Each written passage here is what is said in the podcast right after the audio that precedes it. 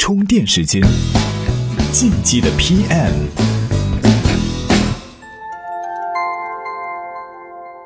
各位好，欢迎收听在喜马拉雅 FM 独家播出的《进击的 PM》。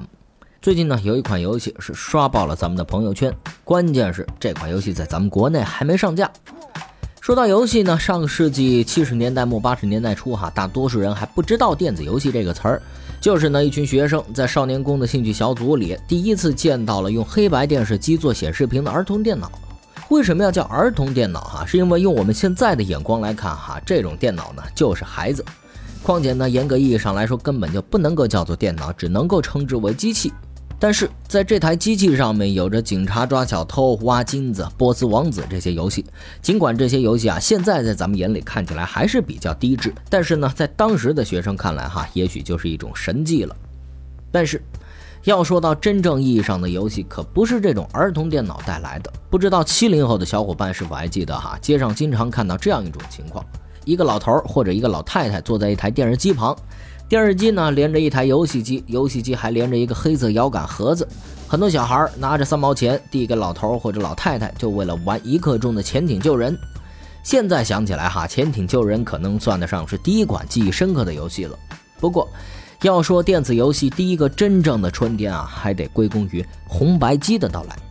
一九八三年，任天堂推出了一款游戏机，因为外壳的颜色呢是红白相间，所以啊，大家都管它叫做红白机。红白机的出现，哈，可以说是改变了小半个地球儿童的娱乐方式。两年后，任天堂发售了一款游戏巨作《超级玛丽》。打这之后，哈，整个电子游戏的宝藏开始真正的被挖掘了出来。无数的软件公司为任天堂开发游戏，什么魂斗罗、双截龙、街头霸王等等等等，经典游戏可谓是数不胜数。而随着红白机的火爆，大陆的企业家才发现，哈，原来游戏机也能发财。于是呢，大量的山寨红白机开始出现啊，红极一时的小霸王就是其中的代表。不过呢，让小霸王真正火起来的，并不是它仿制的如何成功，而是第一代小霸王电脑学习机的出现。如果说以我们现在的眼光来看哈，这压根儿就不是电脑，只不过是配了个键盘而已。可是，因为我们邓小平爷爷的一句话哈，学电脑要从娃娃抓起，家家户户都知道了小霸王的存在。很多人呢，大概还记得哈，小时候曾经对父母说过：“我想学电脑，学英文，以后当工程师，希望能够有台学习机。”然而，当学习机买来的时候，你的手上同时也多了一些不知道从哪儿来的游戏卡。可以说哈，红白机和小霸王的出现是电子游戏的一个开端，持续了长达十二年之久的时间，直到上个世纪九十年代末，VCD 游戏的兴起，插卡的游戏机才渐渐没那么火爆了。一张 VCD 光盘上呢，融合了几百种甚至上千种游戏，估摸着有些小伙伴现在回想起来也还会有些小激动呢。我猜呢，还有很多人家里啊，现在还保留着当年玩坏的游戏手柄，或者说呢已经花了的游戏光碟，说不定啊某个角落还放着已经落满尘灰的这个 VCD 游戏机。不过呢，VCD 游戏的好景也不长，因为千禧年之后，电脑就开始流行起来了。一大批的单机游戏呢，可以直接的在家里玩，而且质量也是甩了游戏主机好几条街。更何况随着网吧的出现，更多的局域网联网游戏是红遍大江南北。红色警戒、帝国时代这些游戏几乎是没人不知道。也就是在两千年，国家层面上呢也发布了禁令，要求各地立刻停止审批新的电子游戏经营场所，也不得更新任何类型的电子游戏设备。所以呢，游戏机的时代也是一去不复返呐。时间转眼间到了二零零一年，一个传奇般的网络游戏呢开始诞生。这款传奇游戏的名字正好就叫传奇。传奇呢，可以说是当时世界上最大规模的网络游戏了。你可以在无数的网吧里面听到一群人的嘶吼，什么道士撒土、法师点火、战士刺杀等等。沙巴克空城这件事儿哈，足以是让那个时候人沸腾。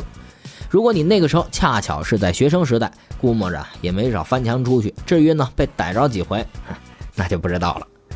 尽管呢，现在传奇呢已经是没有那个时候那么火爆了哈，但是呢，它确实是引领了 PC 时代网络游戏的发展，也可以说呢是标志性的游戏。一直到今天，经过了十几年的发展，端游市场产生了许多耳熟能详的游戏，比方说《魔兽世界》《梦幻西游》《跑跑卡丁车》等等等等。而随着智能手机的出现呢，手游似乎最近呢有渐渐有取代端游的趋势哈。每年呢都有大量的基于某个火热的 IP 而诞生的手游，形式呢也是各种各样，卡牌的、角色扮演的、格斗的、实时对战的等等。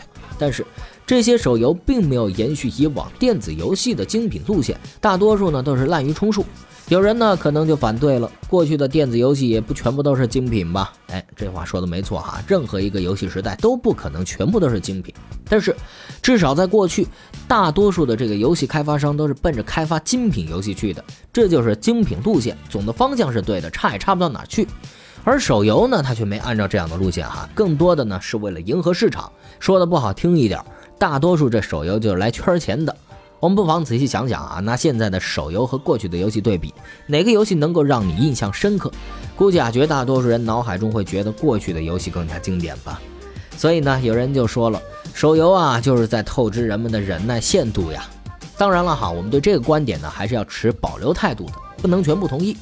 尽管一粒老鼠屎能够弄脏一锅汤，但是只要这汤还没到令人中毒的地步，哎，那还是有的救的。我们刚刚也说了呢，不是所有的手游都烂，也有一些精品手游的出现让人兴奋。比方说最近的这口袋妖怪。贝卡贝，贝卡丘。说起这个口袋妖怪哈，这很多人第一反应呢，可能还不是这款游戏，而是一部宠物小精灵的动画片。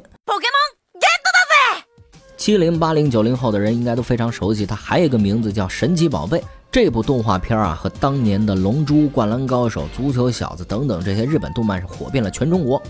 或许呢，很多人现在还记得皮卡丘的十万伏特，也喜欢拿集齐七颗龙珠召唤神龙来开玩笑。也有很多人呢，是因为樱木花道和流川枫爱上了篮球，因为太空翼喜欢上了足球。有些人啊，甚至感叹，如果有生之年能够等到名侦探柯南的结局，也算是无憾了。当然了哈，这个说法虽然夸张了一点，但是不可否认，这确实是大家对一部动漫的喜爱。总而言之呢，那些年的动漫确实是承载了很多人的回忆，算得上是一个时代的标签当然哈，有些人知道《口袋妖怪》这款游戏呢，不是通过动画片，而是通过最初的游戏。毕竟呢，《宠物小精灵》动画片本身就是根据游戏改编来的。《口袋妖怪》呢，最初是任天堂发布的一款角色扮演游戏，这也是当年仅次于超级玛丽的电子游戏，可以说是家喻户晓。而现在呢，当几乎所有人都知道了口袋妖怪要发行手游的时候，还来不及兴奋，就收到一个消息：中国大陆没法玩这个游戏。这简直啊，比受到一万点暴击伤害还让人痛苦。要知道，这美国、澳大利亚等等国家的妖怪迷们早就是玩的不亦乐乎了。这一对比，中国妖怪迷们的心理阴影面积估摸着是要超过雾霾了。难道是我们的硬件问题导致没法玩这个游戏吗？这应该是不可能的哈！现在几乎人手一台智能手机，只要智能手机的配置不是太差，一般千元以上的机子都是能够玩这款游戏的。如果硬要是说有硬件的问题，那只能说这款游戏因为结合了 AR 技术，所以耗电量非常大。一般小容量电池的手机可能玩一会儿就没电了。但是这也不是不能解决的，随身带个充电宝不就行了吗？所以啊，中国玩家不能玩口袋妖怪，还真不是硬件方面的问题。那好，我们再来看看软件方面。软件方面呢，无疑就是它基于哪些底层来运行。比较深奥的呢，我们就不谈了，太技术性。就单从这款游戏的地图定位方面来看哈，我们知道口袋妖怪呢是要依赖 Google 地图来找寻小精灵的，抓小精灵和内置的地图数据息息相关。地图数据呢也是游戏的基础支撑，因为地图数据决定哪些口袋妖怪在哪些地点，许多位置数据呢往往也是用户提交的。据说哈，目前有五百万个地点纳入到了游戏版图当中。开发商呢需要了解哪些地点有水流、小河或者池塘、动物园、公园等等，通过这些地点呢安排不同的口袋妖怪。而且哈，在这款游戏当中有许多口袋站点存放着一系列宝物，包括精灵球、精灵蛋等。比方说历史建筑、博物馆、艺术馆、停车场、商业街等等标志性的建筑。或许呢，你会疑惑，为什么我们一定要用 Google 地图呢？百度地图或者高德地图不行吗？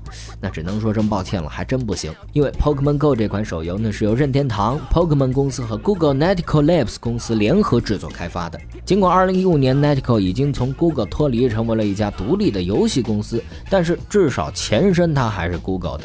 况且开发这款游戏的时候，估摸着还没脱离呢，自然是基于 Google 地图来开发，所以。Pokemon Go 用 Google 地图来定位呢，也无可厚非。这么看来，还真是软件方面的问题。不过，按道理来讲，Google 是一家全球性的公司，Google 地图在欧美、日本等方面定位都是没问题的，为什么单单在中国却不行呢？这个呢，咱们就要把时间往前推到一零年了。自从这一年 Google 退出中国之后，Google 地图在中国的数据采集和信息更新已经是大大落后。即便是 Google 地图回归中国，Google 的地图信息更新系统、渠道开展、数据采集等等工作，也几乎是要重新开始。总的来说，Google 退出中国六年的时间有太多的短板要补哈。打个比方，就算我们离开一个地儿六年的时间，估计啊脑海中对那个地方印象也会逐渐模糊，甚至记不太清楚。更何况，六年的时间可能是让任何一个地方都发生翻天覆地的变化。因此呢，口袋妖怪这款游戏啊，如果通过 Google 地图来玩的话，中国数据不完善，准确性不够，玩起来呢往往是定位错误，效果大打折扣。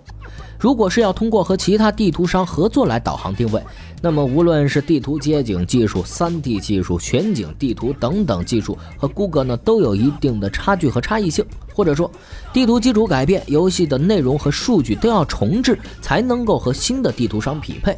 对任天堂和 Netico 来说，不得不说是一个非常大的难题哈。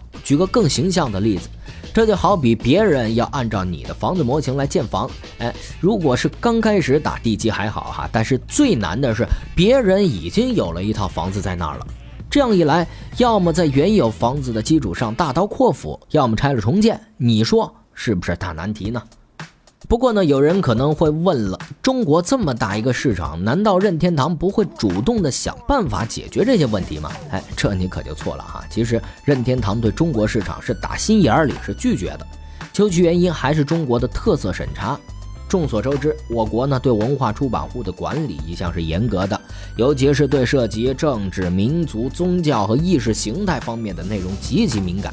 更何况还有一个老生常谈的理由。保护青少年健康成长，为此呢，哪怕原本是专门针对成年玩家开发的游戏，都必须处理成婴幼儿都能接受的水平，否则就不允许通过。对国内广大的成年玩家来说，哈，这种一刀切的方法确实是无可奈何。但是对国外的许多游戏厂商来说，要想进入中国市场，就得花大价钱，大刀阔斧的进行修改。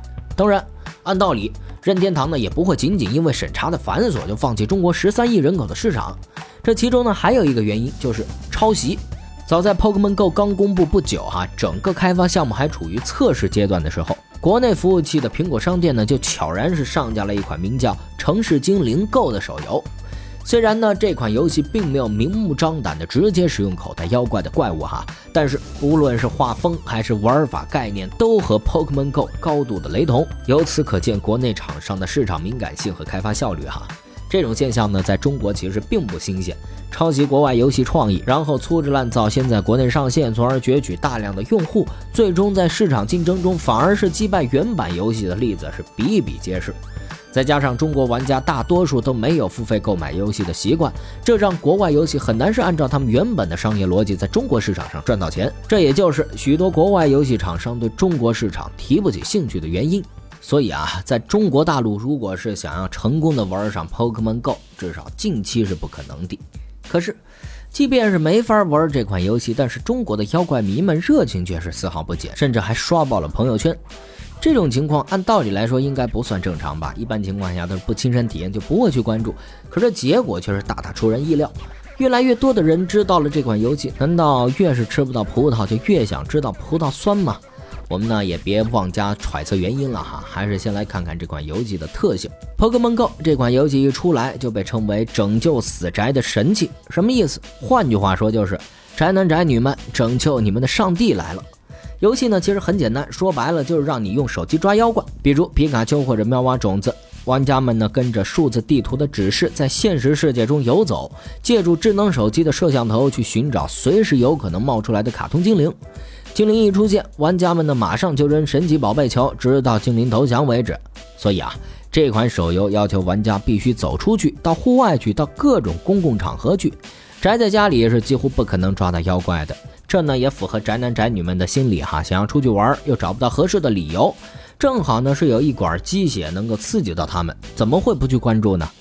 当然哈，不乏有某些饥渴的群体哈，把这看成又是某种借机搭讪辣妹的神器。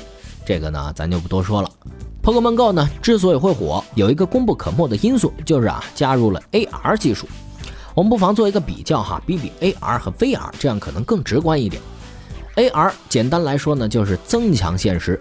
AR 的主体呢还是现实，只是把虚拟的信息融合到了现实环境当中，比如物体、图片、声音、视频等等。而 VR 呢有着明显的不同哈，VR 简单来说就是虚拟现实，VR 的主体呢是虚拟的，是通过计算机模拟出环境。形象的说，增强现实呢就像是大白天出现幻觉，人是在现实当中，但是包含着虚拟的信息。虚拟现实呢就像是做梦，完全进入了另外一个空间。而体验过 VR 的人都知道哈，很多时候会出现明显的恶心和头晕的现象。那 AR 就不会出现这种情况。所以说呢，相比于 VR 来说哈，AR 可能更容易让人接受。当然了，抛开技术问题呢，Pokemon Go 的火爆啊，还有一个重要的原因就是情怀。开头呢，我们已经说了中国电子游戏的发展史，太多的游戏呢成为了国人心中缅怀的经典。而口袋妖怪作为一款超级 IP，更是经典中的经典。二十年前，口袋妖怪呢就拥有了庞大的粉丝群体。